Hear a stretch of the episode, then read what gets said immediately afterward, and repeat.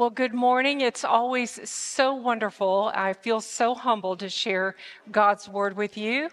And I do trust and pray that you had a wonderful Thanksgiving surrounded by family and perhaps treasured friends, thanking God for his many blessings.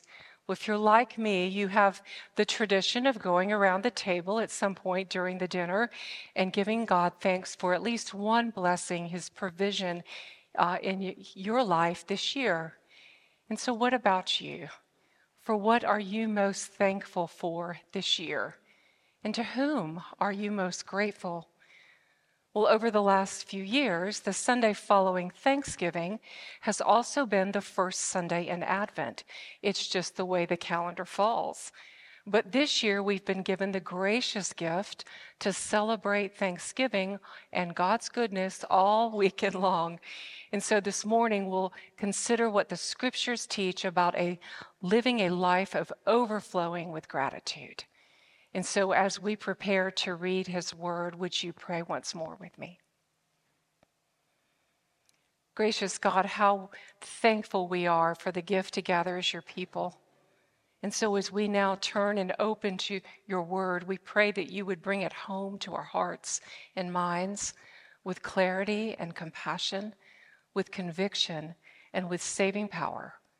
For it's in your precious name we pray. Amen. Well, our passage comes from Colossians chapter 3, beginning at verse 15. And if you're following along in a Pew Bible, you can find it on 1835. And if you have your Bible, I'd love for you to keep it open on your laps as we make our way through this short passage. Listen now to God's holy word. Let the peace of Christ rule in your hearts since as members of one body you were called to peace and be thankful.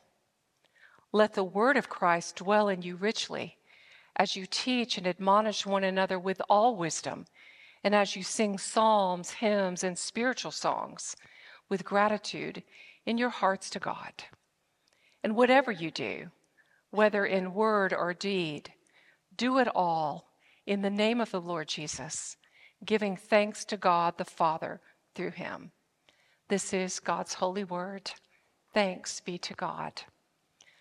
Well, it was December of 1914, and Thomas Edison's great laboratories in West Orange, New Jersey, were almost entirely destroyed by fire. In one night, Edison lost a reported $2 million worth of equipment and the record of much of his life's work. Edison's son, Charles, frantically ran about trying to find his father. And when he finally came upon him, his face in the glow of the fire and his white hair blowing in the wind, he would later write, My heart ached for my dad. He was no longer young, and everything he was doing was being destroyed. But then he spotted me and he said, Son, where's your mother? Find her and bring her here. She's never seen anything like this, and she never will again as long as she lives. And the next morning, walking around the charred embers of so many of his hopes and dreams, Edison mused, You know, son, there's great value in disaster. All of our mistakes are burned up. Thank God we can begin all over again. Wow. Well, many, many of us would agree that was quite an extraordinary response. What a perspective on life. To be that thankful in the midst of such tragedy would seem for most of us nearly impossible. And yet, we know that the scriptures speak very strongly to the Christian about living a life of gratitude. The word thanks appears over 150 times in both the Old and New Testaments, and the phrase to give thanks appears 33 times in the New Testament alone. But how does one cultivate a heart of thankfulness?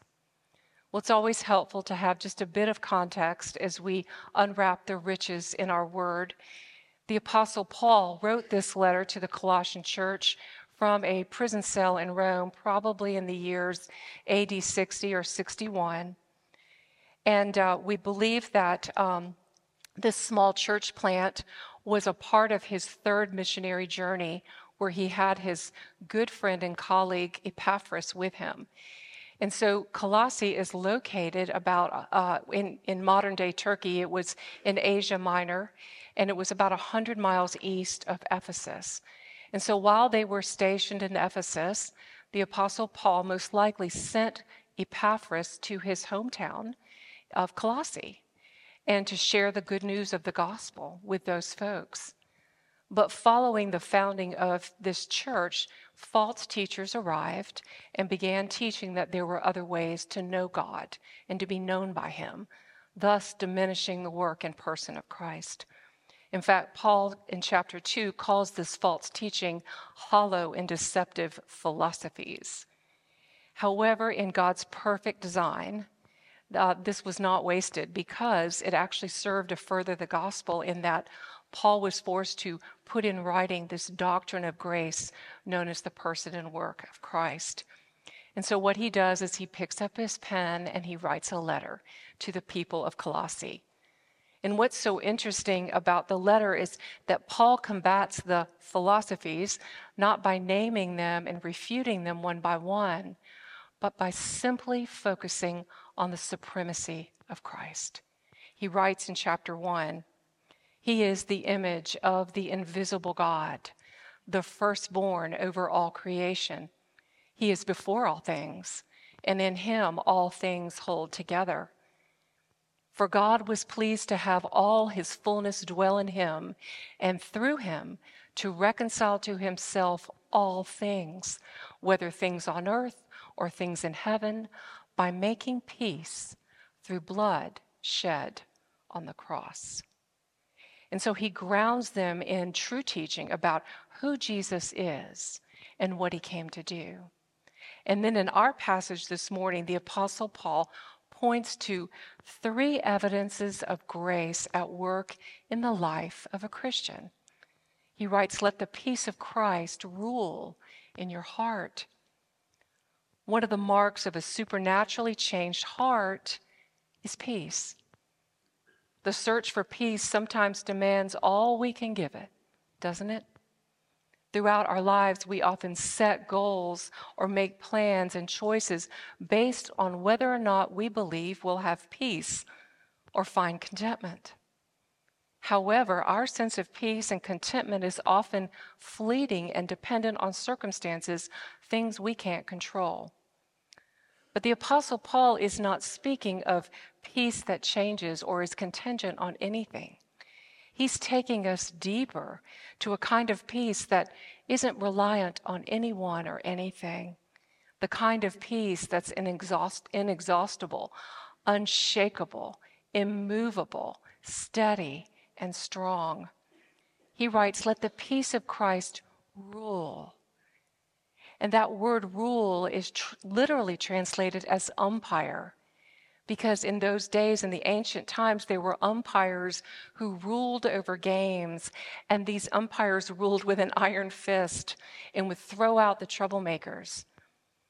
And so when the Apostle Paul is saying, Let the peace of Christ rule in your heart, he's not describing a vague intervention, but a power that comes into your life and acts, marching around the ramparts of your heart like a guard, warding off any attacks. There's a similar passage in Philippians 4, perhaps it's one you've memorized. It reads, The peace of God, which transcends all understanding, will guard your hearts and your minds in Christ Jesus.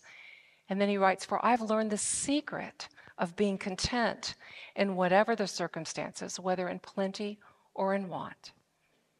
And so we see these three principles, three realities really at work. First, the peace of Christ is not a general condition, but a living power that comes into your life through faith. Secondly, the peace of Christ rules. It's not ruled by circumstances or anything else but is ruled from within. In John 14, Jesus says, Peace I give you, my peace I give you, not as the world gives. And he's saying there is a worldly kind of peace that's always fleeting and will always leave you wanting more. Each of us can identify with that, can't we? But Jesus is saying, My peace I give you, not as the world gives. So don't fall for the counterfeit peace. In essence, he's saying, don't spend your life trying to manufacture peace that can change within a moment's notice or is tied to circumstances or outcomes you can't control. But instead, allow my peace to transform your heart, mind, and soul from the inside out. And that leads us to the third principle there is no peace from God without peace with God. In Romans 5, the Apostle Paul writes, Therefore, since we have been justified through faith, we have peace with God through our Lord Jesus Christ, through whom we have gained access by faith into this grace in which we now stand. In the Old Testament, the word for peace was shalom. It was a greeting hello, goodbye, I'll see you later, or peace be with you. But in the New Testament, that peace takes on a person, and the person is Jesus Christ. Let the peace of Christ rule in your heart. Do you know this unshakable peace? And then he ends this verse with the phrase, and be thankful. You know, it's interesting. Wherever the Apostle Paul talks about peace, it's usually in the context of thankfulness. And we've seen a, a, few examples of that already in our passages this morning. But sadly, the opposite is also true. In all of his letters, Paul is very careful to distinguish between a humanity without God and a people who have come to know God in and through their faith in Jesus Christ. Speaking of the last days, Paul writes in 2 Timothy 3 people will be lovers of themselves, lovers of money, boastful, proud, ungrateful, without love unforgiving, and without self control. And the list goes on. Wow. Ingratitude keeps some pretty bad company. What keeps us from being thankful and experiencing the kind of peace of Christ that rules in our hearts? Well, according to Paul, the one simple word is pride. And when that's the case, when, when we are so curved in on ourselves, completely focused on the autonomous self, there's no room for the love of God. There's no room for what He's doing in my life or others' lives or in the world. Because the only person I'm concerned with is me. Who am I? What am I becoming? What have I achieved? How can I further posture myself and my place? And you can be sure that wherever pride sets in, it will always stand as a barrier to genuine gratitude. But not only does pride pollute our internal self talk, it becomes evident in our relationships. You know, evidently, this is what was going on in the church in Colossae. Not only were they confused about the vertical relationship, their relationship with who Jesus is and what he came to do, but that affected then their relationships with others because he writes all about this, um, this new self and how we are to be in relationship with others.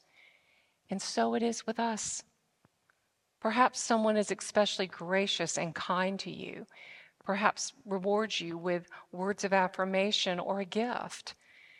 And your response is, Yeah, I really was good. I kind of deserved that. Or worse, I was expecting more. I think I did a lot better than that. But when the peace of Christ rules your heart, humility dethrones the anxious and prideful self and opens the door to genuine thankfulness. There are literally hundreds of examples that Paul uses to illustrate his point, or actually that are used throughout Scripture but I'll use just one from the Old Testament. Think back and remember the Old Testament picture of Nebuchadnezzar, who was like the king of self absorption. And there's this amazing description that he writes, or is he's quoted in the book of Daniel.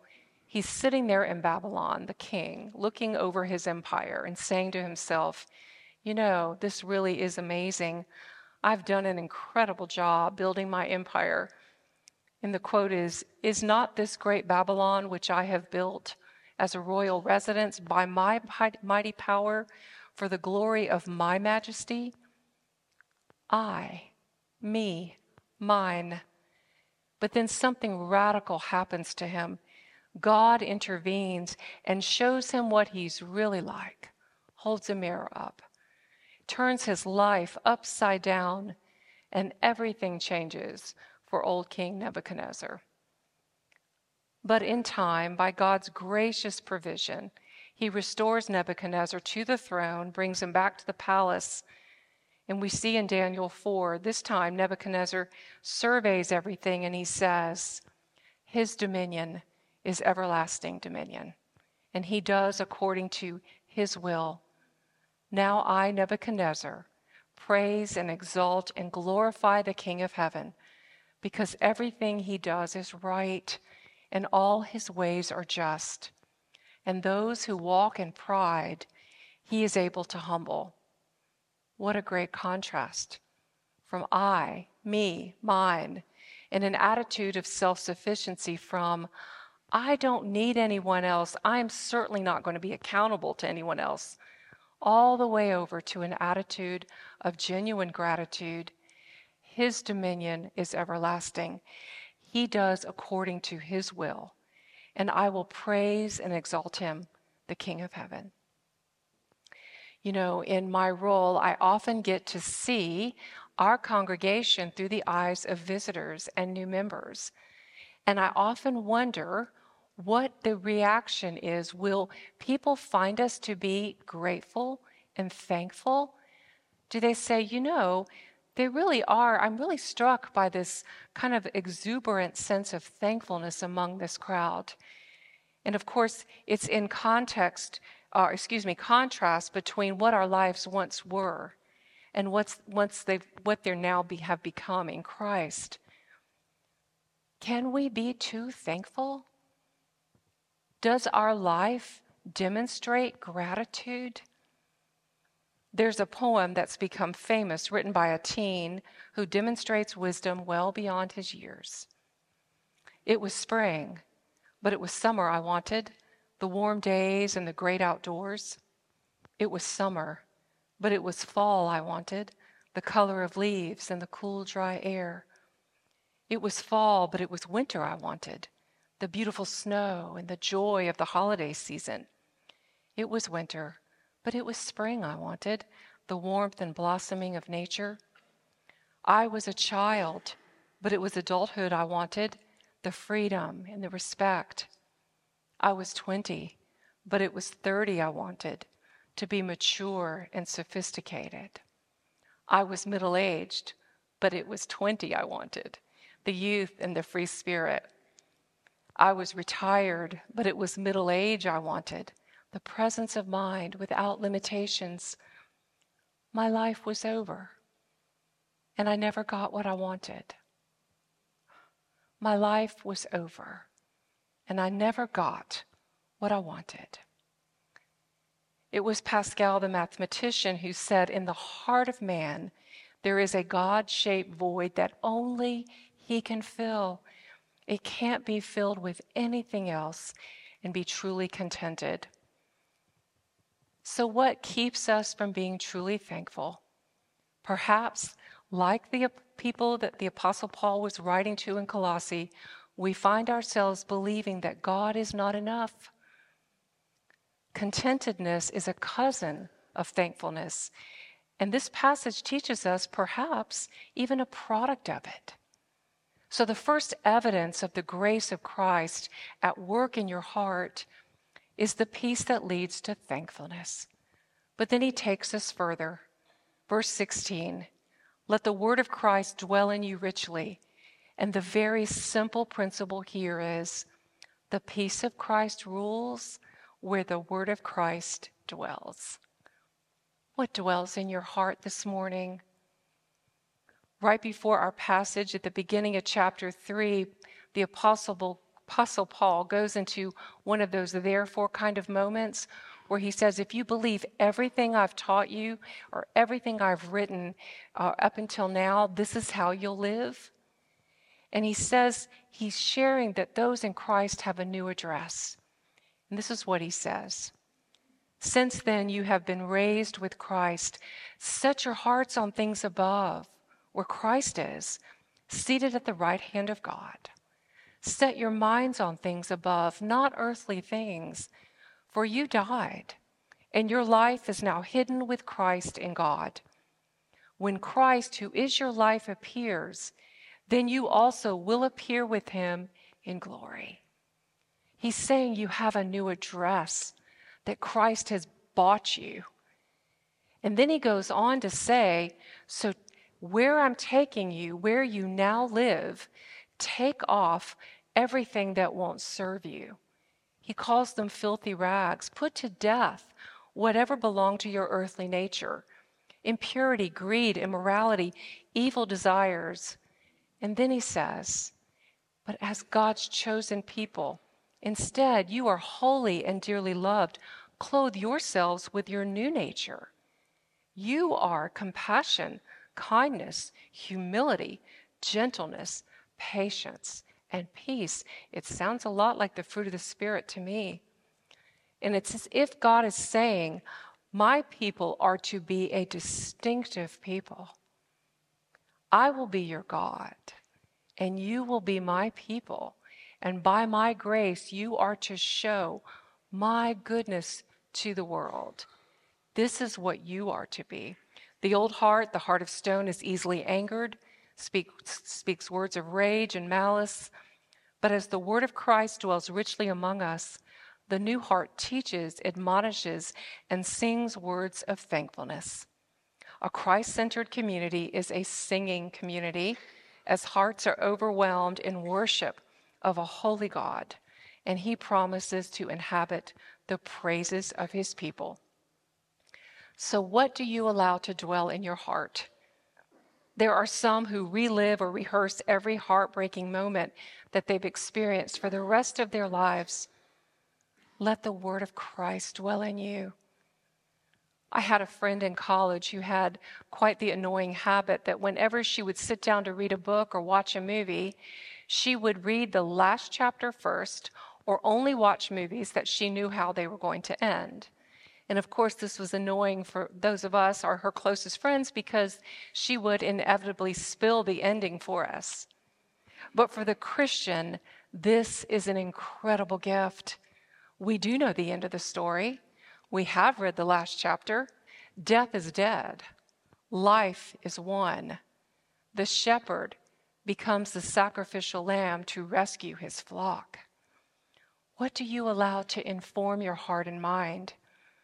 These passages describe the work of grace by Christ, and God intends for us to be the soundtrack for our lives. Give thanks to the Lord, for he is good. His love endures forever. Enter his gates with thanksgiving and his courts with praise. I will extol the Lord at all times. Who shall separate you from the love of Christ? He is before all things, and in him all things hold together. What word of Christ dwells in your heart? I'd love to know. By his grace, the peace of Christ rules where the word of Christ dwells. And that is the result of that is a resounding gratitude. And that leads us to our last verse. Verse 17, whatever you do, let's read it together. Whatever you do, whether in word or deed, do it all in the name of the Lord Jesus, giving thanks to God the Father through him. In the ancient world, a name had potency and it carried weight and authority. And today we still speak of a magistrate as acting under jurisdiction of the law. And so, as Paul summarizes these graces at work in the life of a Christian, doing all, whether word or deed, had a reverence to it. And not only that, an obedience to it. And so, in Christ, we live between two pronouncements The Lord Jesus has come and come, Lord Jesus. As we approach this Advent season, may we be ever thankful for the life and death and resurrection of our Lord Jesus Christ, for his daily provision in our lives, and for the call that he's given us to live that gratitude out loud. The church has been given an incredible gift. May we never, ever take it for granted. And let's read these remaining verses together out loud. Let the peace of Christ rule in your hearts and be thankful. Let the word of Christ dwell in you richly. And whatever you do, whether in word or deed, do it all in the name of the Lord Jesus, giving thanks to God the Father through him. Let's pray together. Father, thank you for your incredible word. Look upon us with grace, we pray. Satisfy the longings of our lives with yourself. Turn us again and again to the truth of your word, to recalibrate our walking and thinking, rejoicing and thanking. For it's in your precious name we pray. Amen.